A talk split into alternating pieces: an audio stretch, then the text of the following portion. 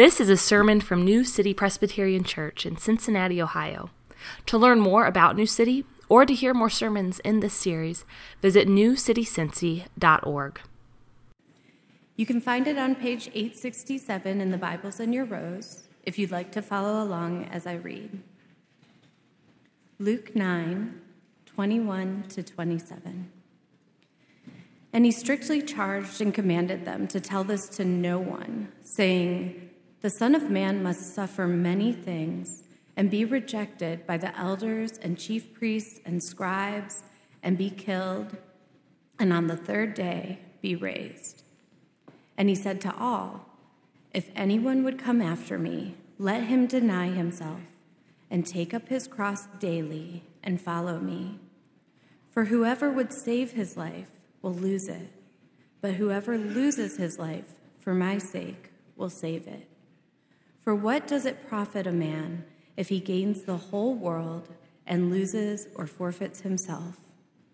For whoever is ashamed of me and of my words, of him will the Son of Man be ashamed when he comes in his glory and the glory of the Father and of the holy angels.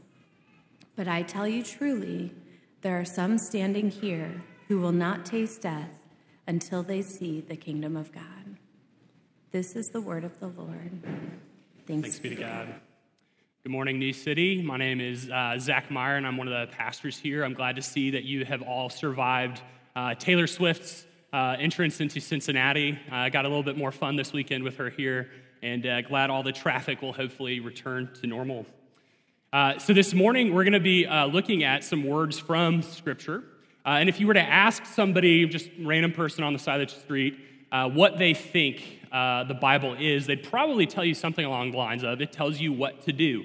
It gives you a blueprint for how to live your life, and it's something that you can pick up, run with, or not. but what you actually find is that when you look at Scripture, it's less of a you need to do this and more of this is who you are right? It's an identity book. It's a book that tells us who we are, and by understanding who we are, that helps us to flow into how we're supposed to actually live. And actually, looking at today's scripture, one of the things that we see at the heart of it is a very modern question the question of who am I, right? Who am I? How do I understand myself? How do I relate to this place called the world, right? And there's tons of speculation too about uh, how to answer these questions of identity. Uh, some people suggest that it's what we do, uh, whether that be the type of work we do, the legacy that we leave behind, uh, or maybe even the people that we impact. Uh, some people suggest that our identity is more connected to causes we rally behind, maybe our political identity, uh, groups, uh, policies that we support. and some people also say that our identity is connected to our sexuality, um, to things that we've experienced in our past or our people have experienced in our past. Uh, and certainly, these are things uh, that tell us a lot about a person. Uh, these are things that we interact with on a daily basis. But ultimately, these are things that don't get down to the core of who a human is and also who we're supposed to be in the world. Uh, we have an identity problem. We don't really know who we are. Uh, if you ask a lot of people, that's something that, that can resonate with many of them. And so, when you come to the Bible, you see something very interesting about how it handles uh, the idea of our identity. You'll see that our identity is intricately connected to God's identity. So much so that as we actually begin to understand who God is, we understand who we are as well. And that's what we see at the heart of today's passage. Uh, that if we actually want to know ourselves, our true selves, uh, God says to come follow me. He says this If anyone would come after me, let him deny himself and take up his cross daily and follow me. For whoever would save his life will lose it, but whoever loses his life for my sake will save it. Uh, the word life here um, is the Greek word psyche, uh, which Eugene Peterson, in his translation of the Bible, the message, translates as our true selves. It's a helpful and accurate translation there. Uh, so, what God is inviting us is He's saying, uh, Come find out who you are, come learn from me. Uh, in other words, what Jesus is saying, not just to His disciples, uh, but also to our modern selves is this that to truly know yourself, you must come and see something about me. You must come and see something about my heart. And what we find at the heart of the God of the universe isn't self indulgence, it isn't self obsession, but it's a radical denial that demonstrates itself through radical self giving, right? It's radical denial that demonstrates itself through radical self giving. What we'll see is that as we come to know God, we actually find that's true about ourselves as well. Uh, that we most cl- are clearly connected to who we are when we pour ourselves out into the kingdom of God. Uh, and I think we all kind of know that at a certain level, right? Um, going through uh, the pandemic, uh, many of us had the opportunity to kind of pull back. Uh, our world shrank a little bit. Uh, and what started out as an opportunity to kind of pull back and rest, over time we realized it became kind of a deadening experience, right? Uh, having a movie night every single night doesn't feel like that much fun after a while. diving really deep into your personal hobbies over time feels just blah, right? Um, if you kind of just spend the same amount of time with the same people over and over and over again, right, there's a sense in which your world has shrunk and you realize you're just kind of pouring yourself out into your own little world. Uh, things like this help us understand that we're actually designed to have ob- obligations uh, and to interact with people and things outside of our own little world. Um, that's what we're made for, is to pour ourselves out into the broader world. And yet, on, on another level, uh, we also can't help but stockpile kind of our time our energy, our money, and also our influence. Uh, Malcolm Gladwell, an author and journalist, he refers to this as dragon psychology. Uh, and he uses the character of Smaug uh, from the story of The Hobbit uh, to kind of demonstrate what most of our art museums actually do. Right? Smaug is this dragon, and he kind of gathers around his treasure. Uh, he doesn't let anybody in there, and he kills them if they come to see it, right? Uh, now, art museums don't kill people who come to see their art. Uh, but what art museums do is they actually have these huge collections that are not even open to the public, that they're just put away, stored away. Uh, and what that demonstrates, kind of in the heart of a lot of uh, art museums and also the heart of Smaug, right, is this idea that we're so worried about our collections and what that says about us, what we can brag about, than we actually care about people being able to see them. And so, on a deeper level, we see that our hearts kind of tend to run just like that, that we're very similar to Smaug, We're just like the art museums. Uh, we really want to preserve what we have because we're deeply afraid of what we might find if we lose everything that we boast in. And the irony of this, the thing that Jesus wants us to avoid, right, is this that protecting our treasures will only make us lose touch with who we really are, right? If we try and save our life, we're actually going to lose our life. We'll lose our very selves. That is, we get so caught up with protecting, chasing after, maintaining the stuff, the accomplishments, the connections, and the experiences that we've been accumulating, we'll actually begin to find that we believe that we actually are those things. And that's a tragedy. That's a tragedy that Jesus wants us to avoid. So this morning, he's here to rescue us from that with these words that he gives to us. And we're going to see how he does that today by looking at these three points. First, we're going to see uh, that Jesus breaks our expectations. Um, this is connected to who he is as the Messiah. He breaks our expectations. Second, that Jesus forms our identity, right? So he breaks us down, he rebuilds us in, into an identity that he's given us. And then finally, that Jesus actually powers our life. He gives us the power to live the life that he's designed us for. So we're going to look at that first one that Jesus breaks our expectations. Uh, so last week, uh, if you'll remember, we concluded with Peter uh, kind of proclaiming in front of the other disciples that Jesus was the Christ. This is a big proclamation. Uh, in some other translations, uh, or in different books of the Bible, actually, it even says that Jesus called, or that Peter called Jesus the Messiah uh, or the Christ. And both of those are just a Greek version and a Hebrew version of the same word that means anointed. Uh, and what that anointing is is basically you would be anointed with oil, and then you would be sent out into an office uh, of the, you know, of ancient Israel. So you think about like a prophet, a priest, a king. Uh, so the idea of there being messiahs or Christ wasn't that big of a deal, right? There were plenty of Christ, plenty of messiahs um, who filled those offices. However, since the time of David, there had been a promise from God for not a Messiah, but the Messiah, right? Like think like the ultimate anointed one. Uh, and we see that this promise of the Messiah is kind of developed, right? That God actually helps us understand what the Messiah will look like. And we can see that in places in books like Samuel, Jeremiah, Isaiah, the Psalms, and several other places. Uh, but one commentator kind of helps summarize all that for us. And he says this is basically what Peter in first century Jews would have been accept, uh, expecting uh, the Messiah to look like. That the Messiah would be a superhuman being who would overthrow Israel's enemies regather God's earthly people from the four corners of the world, and make Jerusalem the center of the world, establishing the perfect reign of God on earth. So you can imagine, right, with Peter calling Jesus the Messiah, that there is excitement in the room. Uh, ideas of rebellion, military conquest, power, control, freedom are just kind of flooding and surging through these Jewish men's minds, hearts, and bodies. These are the promises. These are the things that have been taught to them their entire lives. These are the things that they have been preparing for in their hearts. Uh, and as kind of a reference point of the level of excitement that they were feeling, and also kind of as just a uh, illustration using July 4th, uh, I imagine this is probably the same kind of feeling that the American revolutionaries would have, right?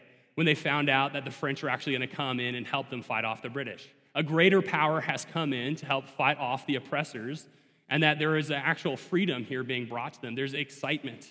That's kind of what's going on in the minds of the disciples right now. Peter says that Jesus is the Messiah, and you could imagine that everyone else in the room is like, let's go, let's make this happen. Um, now, I think you're going to think I'm insane when I say this, but one of my favorite places to serve at New City is actually with the toddlers. Um, yeah, so there's some laughter. Uh, and I know there's a lot of uh, sadness sometimes, a lot of tears, uh, a, lot of, a lot of wildness in there. Uh, but it's, it's one of my favorite places to actually see kids' energy and also their just sincerity and connection come out. Uh, and one of the places I love to see this is actually when you play with blocks. Um, you know, these kind of blocks. They're these, these, these uh, little cardboard blocks. And typically what happens is it starts out like this. You'll be with like one, maybe two kids, right?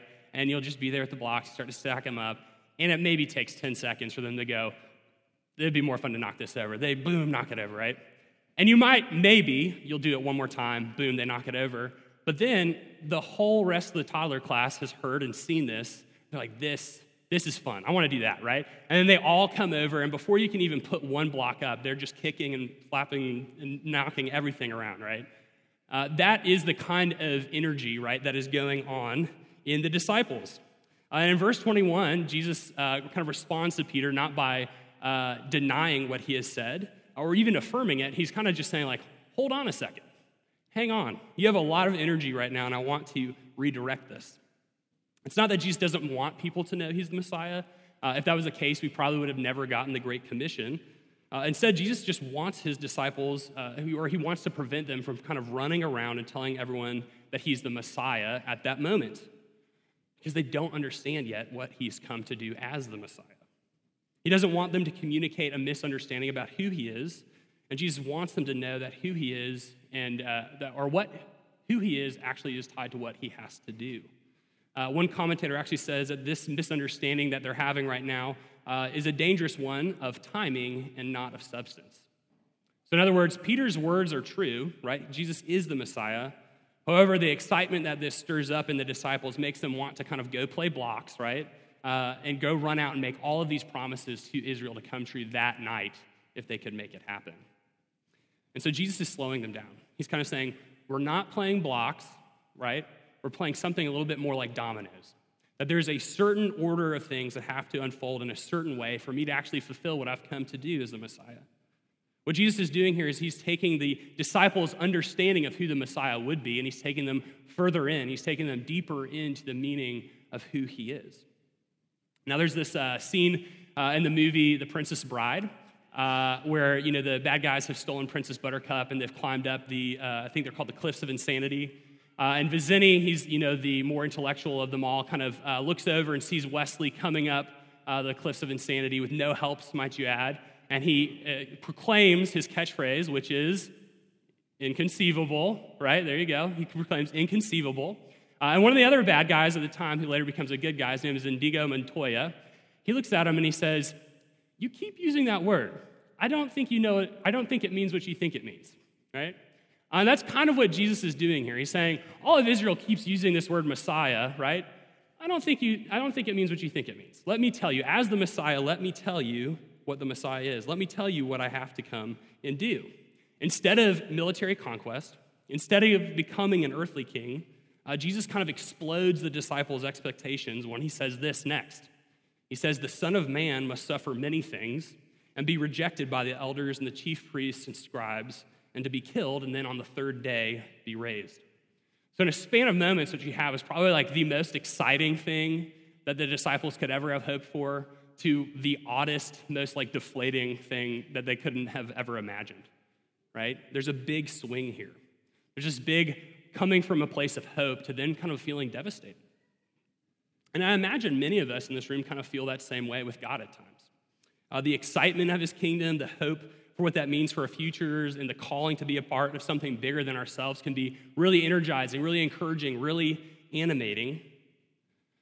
But then what we inevitably find out, right, is that God doesn't always work how we think he should. He presses on our expectations, and it can be really disappointing, right? God can be slower than we hoped. His patience with evil can frustrate us. Uh, his kindness can feel more like ignorance than it can long suffering. Uh, and his rules can feel burdensome. So, for us, I think it's an appropriate question to ask this morning how does this hit you when we see a God like this? What do you think of a God like this who answers our deepest questions and provides for our most pressing needs through denying himself, through suffering, and through even his own death? How does that sit with us? And if you're sitting there and it's like, it doesn't sit well with me, right? I think we're in good company. Uh, remember the disciples, right? Remember the disciples who were even there with him in the room. Uh, Peter, right? He wasn't known for his patience. He actually cut an ear off of one of the Roman guards when Jesus was being arrested. Uh, Simon, uh, he was referred to as Simon the Zealot. Uh, and he would, because he was so zealous for the kingdom of God coming, he would gladly have rather killed Roman soldiers than forgiven them. Uh, and James and John actually, at one point in the Gospels, asked Jesus, Hey, can we call down lightning and fire from heaven to kill these people who have rejected us? Um, they, just like us, are really bound up in the cultural markers around us that say they give us meaning. Uh, the things that we think will give hope for our future and the sense of security that we kind of derive from them. And so here's what Jesus is doing for them and for us. He's actually flipping it upside down. He's saying these things aren't actually where your hope is. Your hope is actually in the wrong place. So if you feel disappointed, I'm actually pulling you away from these things that you think will give you hope, that you think will give you security, that you think will give you a future, and I'm directing you back to me. Don't look to what your culture says will give you purpose or a sense of self, even if that's to be a good person, but instead look to me. I provide that. I am the one who forms your identity, which is our next point. So, on its face, Peter and the other disciples were right to be kind of sad and confused when they heard these words from Jesus. When he said, I must suffer many things and be rejected by the elders and the chief priests and the scribes and to be killed and then on the third day be raised. But what's easy to miss is in these words is actually the most hopeful thing, right? There's a, there's a picture of what can actually give an enduring sense of self that will help you move towards suffering, that will help you move towards self denial, and that would even help you move towards death if necessary. And we're going to see what that looks like. One of the things, kind of taking a broader view, if you look at Scripture, one of the two things that you'll see from cover to cover is first, the holiness of God, right? You see this holy, righteous, beautiful God. And then in contrast to that, you see the brokenness of sinful humanity um, a, a self centeredness that kind of tears us away from the rest of the world. And in a sense, if you, if you wanted to, you could zoom in and kind of say that the Bible is all about how God's reconciling that tension, how God is trying to be righteous with a sinful, broken people. And in the beginning, you actually see the holy God, right, making man in his image in such a way that they actually derive their sense of self, uh, their sense of meaning uh, from their relationship with God. Well, then when sin enters into the world, there's this gap torn between God and man, uh, so much so that we actually become self centric, right, circling around ourselves, instead of being God centric the way that we were designed. And that's actually what the Bible calls sin, and it's this kind of ever, ever inward facing bent that seeps into all of who we are, every single pocket. And it causes chaos wherever you look. You can open the Bible, and on any page, you can see that chaos unfolding. Uh, you can talk to any friend asking them about their lives. You can look in your own life. You can turn on the TV. You can listen to a podcast, and you hear that chaos kind of unfolding. And so, the greatest tension in the Bible, again, what you see is how does a holy God dwell with a broken, sinful humanity? And what we find is that there is actually no way for this to happen. We can't fix it. We can't get to God. We can't make ourselves right. So, the beautiful thing, right? This is the gospel is that we actually see God say, I know you can't do that, and I'm going to do that for you. So, so much do I love you that I'm going to kind of move towards you. I'm going to end this separation by bringing my people back to myself. And so, when we see today's passage where Jesus says that he must go suffer, that he must be rejected, that he must die, that he must be raised again, what he's saying to us is, I have to go face the consequences of mankind's sin on their behalf so that they can have my record of perfection, so that we can be together again, so that this gap of sin can be destroyed and we can be together. And this is kind of what theologians call the great exchange. It's removing the consequences of our sins and restoring us to God on the basis of Christ's perfection. So, what we see in this is, is the shocking words that the disciples heard is actually the life giving words that we all needed. Uh, they didn't know that yet. We have a little bit of a different kind of perspective now and can see that. But this is actually the power of God to save us all. Uh, and surprisingly, at the heart of Jesus' statement, right, isn't just salvation. A lot of times we can say, like, oh, you know, the gospel is kind of a ticket to heaven. Uh, it's much more than that.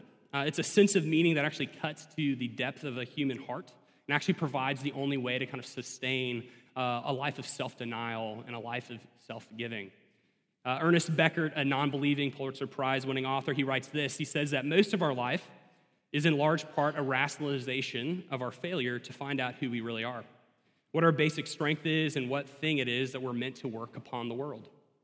The issue of identity cannot possibly be dealt with strictly using psychology. Identity has to do with what are we here for? What is the work we are meant to work upon the world? Now, what Becker is getting at is this that a, a, human being, as human beings, we are made to have our identities constituted in a broader narrative, something bigger than ourselves, something beyond just us.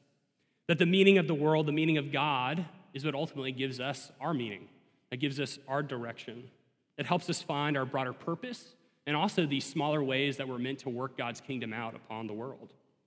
And so, Jesus here, he's not just saying, I give you salvation. He's actually saying, I give you salvation, and I also am giving you kind of your origin story, uh, the way for you to actually understand who you are and how to live in the world. You know the concept of origin stories, right? It's kind of like how does a person or a character become who they are? Uh, so, how does Harry Potter become Harry Potter? Uh, he ultimately becomes Harry Potter by the shielding love of his parents. Uh, how does Spider Man become Spider Man? He becomes Spider Man basically from get, receiving those words from Uncle Ben. Uh, with great power comes with great responsibility. And so for us, we could look to ourselves and say, how do we get our identity? How do we become ourselves? And the, and the answer is it's through Christ's work, through what he does, and by heeding his words that call us to deny ourselves, to take up our cross daily, and to follow him. And that's what's kind of written not only in our hearts, but also into the heart of the universe. It's what's most natural, it's what we are most called to do. And Jesus actually enables us to do it. More than simply good news, this is good news that actually transforms our identity in the way that we operate in the world.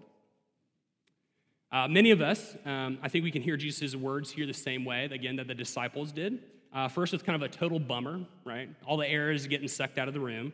Um, and though Jesus is definitely calling us to obedience, he's definitely calling us to sacrifice, it's very easy for us to miss invitation, the invitation here to rest.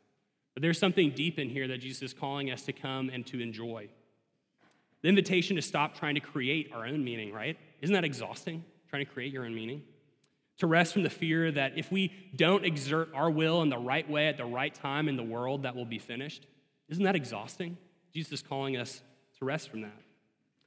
Jesus' words here, though definitely a calling on our lives, are uh, primarily a calling to receive. Not just to go do, but to receive, to give up trying to find meaning in being the perfect parent, uh, to be the one who leaves a legacy behind, uh, to make your home the way that you've always dreamed it would be, uh, to let go of trying to be everything for everyone, to let go of trying to have the answer for every injustice that you encounter in your personal life and in the broader world and to let go of establishing your own kind of brand in your friend group, in your industry, or your pocket of Cincinnati. It's not that these are bad things, it's just they occupy too much of our hearts. And we might find this to be true um, that, yes, this is what I'm called to do. I'm called to be a good person. I'm called to be good. I'm called to sacrifice for other people. But we're often very blinded to the things that grab our hearts. Um, Tim Keller, in his book, uh, Counterfeit Gods, refers to these as idols uh, things that we worship more than God, things that kind of demand more of our personality, more of our heart than we would say. Uh, and he gives us these kind of questions to help us recognize what those areas might be. He says, first, um, what do you characteristically day- daydream about, right? When you don't have anything going on, you just kind of zone out, where are your thoughts running to? Uh, second, what do you fear most? What could you lose that would make life not worth living? uh, kind of gives life less, uh, less flavor, less excitement. Uh, what fill, fills you with irrational anger, anxiety, despondency, or guilt? Um, that usually points out something that you're protecting, that you're very much committed to. And then finally, what do you effortlessly spend too much money on? Uh, mine's running shoes, that's one of them. Um, so you'll see that what you'll often find that these aren't necessarily bad things, right? It's not bad to go running. Uh, it's not bad to be invested in different ways into your family. Uh, but it's ultimately that these are good desires um, that have ult- taken the ultimate source of our significance, of our security, of our safety, and our fulfillment. And it's killing us, and we don't even know it. And so we have to ask the question, you know, how do I let go of those things? How do I actually live for God the way that He's calling me? And we see that in our third point that Jesus is the one who powers our life, who actually enables us to do this. Um, and it would be an understatement to say that what Jesus is calling us to isn't or is just a tall order, right? It's, it's more than that, it's a total life transformation. Not only is he calling us to follow him, but he's also calling us to let go of other things that we tend to run to in order to find comfort and meaning, like we had just discussed. Uh, perhaps the, the best phrase in this whole, whole uh, passage that we're looking at to help us understand what letting go looks like is this phrase to take up your cross. Um, and there's a good description from one commentator that notes like the disciples would have understood exactly what this meant. This is what he says. He says, When a man from one of their villages took up a cross and went off with a little band of Roman soldiers, he was on a one way journey. He would not be back. This is kind of the real forsaking that's involved with following Jesus and making him the center of your world. But there are actually parts of your life, parts of your loves that you have to turn your back on, right? You're on a one way journey so that when Jesus calls you from something into himself, you know you're moving somewhere. You're not going back, you're not returning. And so, a fair question, like when that's, that, those are the stakes, that's what you're being called to. A fair question is to say, where do we get that power from? What enabled the disciples to do that? What enables me to do that? If sin bends us inward, how do I get bent back into the shape that I was designed to be in? And you can kind of see it here, actually, in our passage in verse 27, uh, though it's kind of a little bit hidden. We're going to unpack it real quick. Uh, and it says this, verse 27 says, But I tell you truly, there are some standing here who will not taste death until they see the kingdom of God. Uh, now, a lot of people can read this and kind of say, like, Jesus is saying that pe- there's some people with him right now who are not going to die until he returns at the end of time. Uh, most people don't think that's actually the case. Uh, but the, the three things actually get put forward here is that what Jesus is talking about is like there are people right now who are about to see the kingdom break in in a way that they have never seen, and in fact has never been done. Uh, and there's three ways that, that many people think it is. Is first the transfiguration, which we're going to look at next week, uh, where we see a bit of kind of Jesus' heavenly self like crash into the world. Uh, second is talking about Jesus' resurrection, and then the third is Jesus' ascension.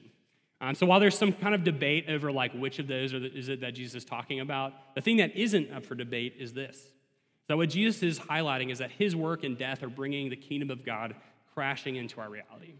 That in Jesus, there's a degree of the power of God coming to bear in our world that had not yet been. That through Jesus, not only is the gap of sin closed between us and God, but actually the power of God is given to mankind.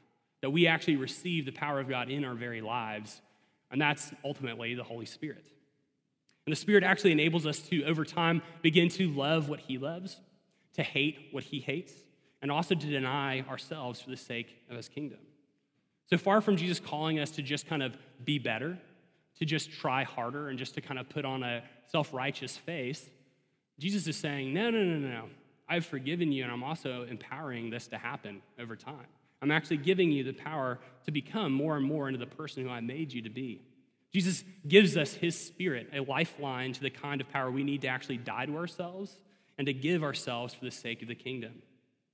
And because of the spirit, we actually have a resource to give ourselves, right? To give of ourselves. Because we have this resource, we actually have more than ourselves, more than our own limits, more than our own power. We actually have the power of God. We begin to see that as we love Jesus more, we're able to kind of let go of the things that we once loved in order to love the things and enjoy the things that Jesus has called us to. Uh, a great example of this is what happens in parenting, right? Uh, many times when you have a child, uh, you have to then sacrifice a lot of things. Um, but what we find is that as our love grows for our children, we're more and more able to kind of give up those things, despite how good they are, uh, for the sake of our kids. Uh, so, kind of like the loss of freedom you have just to kind of go out and grab pizza, watch a movie with some friends, uh, the kind of freedom that you had to go take that vacation uh, that you really wanted to take, uh, the hours that you might have had to put in to get that promotion, you can't really do that anymore. There's, there's some real loss here, and sometimes they can be really tough. Uh, but what you'd never say is that those things are more important than your child. You know instinctively that they're not. And similarly, this is kind of what the Holy Spirit does in us. As He helps us fall in love with Jesus more and more, we can tend to let go of those things uh, that we thought made us important because we have a greater love that actually defines our world and that gives shape to it. Uh, one of the C.S. Lewis's often quoted passages is about the weakness of our desires, right? We uh, tend to have weak desires that latch on to lesser things, and instead of recognizing the greatness of our desires and how that helps us grab on to God. Uh, and this is actually what it says it says, It would seem that our Lord finds our desires not too strong, but too weak. That we're half hearted creatures fooling about with drink and sex and ambition when infinite joy is offered us. Like an ignorant child who wants to go on making mud pies in a slum because he cannot imagine what is meant by the offer of a holiday at the sea, we are far too easily pleased. And so imagine that picture, right? That you are far too easily pleased, right? Making mud pies in the slum and your heavenly Father comes to you and says, I have something much more beautiful for you. And you see that. And over time, that actually enables you to let go of those mud pies, right? To let go of the, the drinks, the sex, the ambition, whatever it is, right? There's a cost of letting that go, but the real fruit of being with God is much, much richer.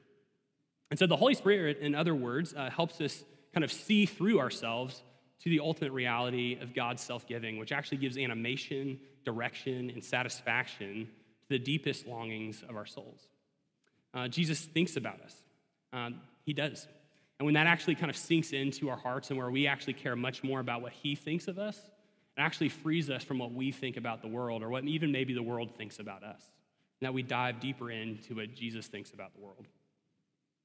Uh, so, kind of coming to a conclusion, what are some takeaways? What can we do with this? What does kind of taking up our cross daily look like? Uh, how do we deny ourselves? uh, and how do we get Jesus' power in our lives? So I got three for us. Uh, the first one uh, is to put yourself before the means of grace. Uh, I know every pastor says this, you know, it's kind of we sneak it into some sermon somewhere. But put yourself before the means of grace, right? Begin reading your Bible, be in front of it regularly. Don't just make that a personal thing or something you do with people. Make it both, right? Bring people into it, have it be a part of your personal life. Uh, develop a personal prayer life as well. Uh, bring other people into that. Uh, commit to kind of being in a local church and diving into the community there. Because what you find is that's kind of like the ground with which where Jesus does this work. It's not just off kind of at home in your Bible with your nose in your Bible. It's actually doing scripture with people, living the kingdom of God with one another, where we see that fruit be poured out. And so Jesus is calling you be committed to your people, uh, be committed to the people I've, I've won you into. Uh, also, participate in the sacraments, right? Uh, the Lord's Supper is a real grace. It's something that truly helps us, strengthens us, uh, nourishes us spiritually, and, and, helps us to continue to sacrifice and to live for the kingdom. Uh, so let's take Jesus at his word, right, when he calls us to these things and actually dig in there. Uh, the second one is look where God has called you to be, like where he has you locationally, right? And also use your imagination. Uh, I love the idea of imagination, the idea that we actually, you know, sometimes as adults we tend to lose this, but the reality is like you are just a massively creative problem solver. You are somebody who sees beauty in corners where other people can't. And so unleash that. So, what God is calling us to do is He's saying, I've put you in this particular place, this particular neighborhood, this particular group of people, this industry, this job, this family, this friend group. Now, use your imagination to kind of see the ways in which you can show them my presence, you can show them my grace, uh, that you can uh, love them, sacrifice for them. This is what I'm calling you to. Um, so, some examples of this, uh, you know, look around. Maybe you live in a neighborhood where you can notice that people are really disconnected, where there's a lot of loneliness there. Use your creativity, use some imagination about how you can actually bring moments of connection and healing to that place that's a little bit more lonely. Uh, if you live in an area of the city where you see a lot of poverty, a lot of racism, um, be praying, be thinking about ways that you can uh, learn, that you can listen, and that you can actually serve in those deep contexts of hurt. Um, if you are find yourself in an unbelieving family, uh, unbelieving friend group, unbelieving workplace, use your imagination how you can pray for them, how you can serve them, how you can love them like Jesus. Uh, be thinking about what is it that they find beautiful And how can I build a bridge between that and the gospel? Uh, that's the natural way God has designed them to see the gospel, and I want to be able to help, help bring them across that bridge. Um, ask Jesus to show himself to you and show these places for you to use your imagination.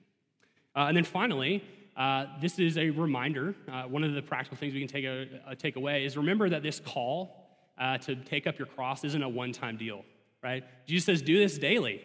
Um, and what that means, I think, for many of us, um, many of us tend to be very achievement oriented, right? We tend to be the people who love check boxes. We want to move on to the next thing. Uh, and our spiritual life with God isn't that thing. Uh, it's actually a reminder to us that we're in a process, uh, that this isn't something that we're going to figure out this week, this month, next couple years, but it's actually a process that we're invited to be in until Christ comes again. And that in that process, it's not a bad process to be in, right? There's a part of dying to ourselves, there's a part of seeing Jesus' kingdom is more beautiful, of knowing who God is to a greater and greater degree that is good. So ultimately, the takeaway there is just be gentle with yourself. Um, know that your Savior is also gentle with you, that He is trustworthy, that He is going to bring about the promises that He's made to you, that He's made to us in His Word. So be gentle. So, in closing, just trust Jesus. Uh, he's shown you that He's willing to give everything for you, and you can bet that He's going to continue to do that as He helps you to live out who He's made you to be. Let's pray. Father, in your almighty power, who became weak, and in your perfection, who became lowly, grant us to have the same mind.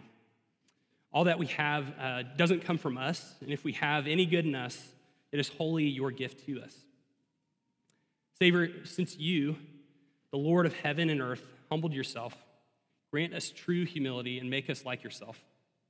In your infinite goodness, unleash the power of your Spirit in our lives and help us to live as you made us.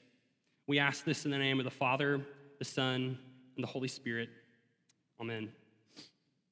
You've been listening to a sermon from New City, a church in Cincinnati, Ohio.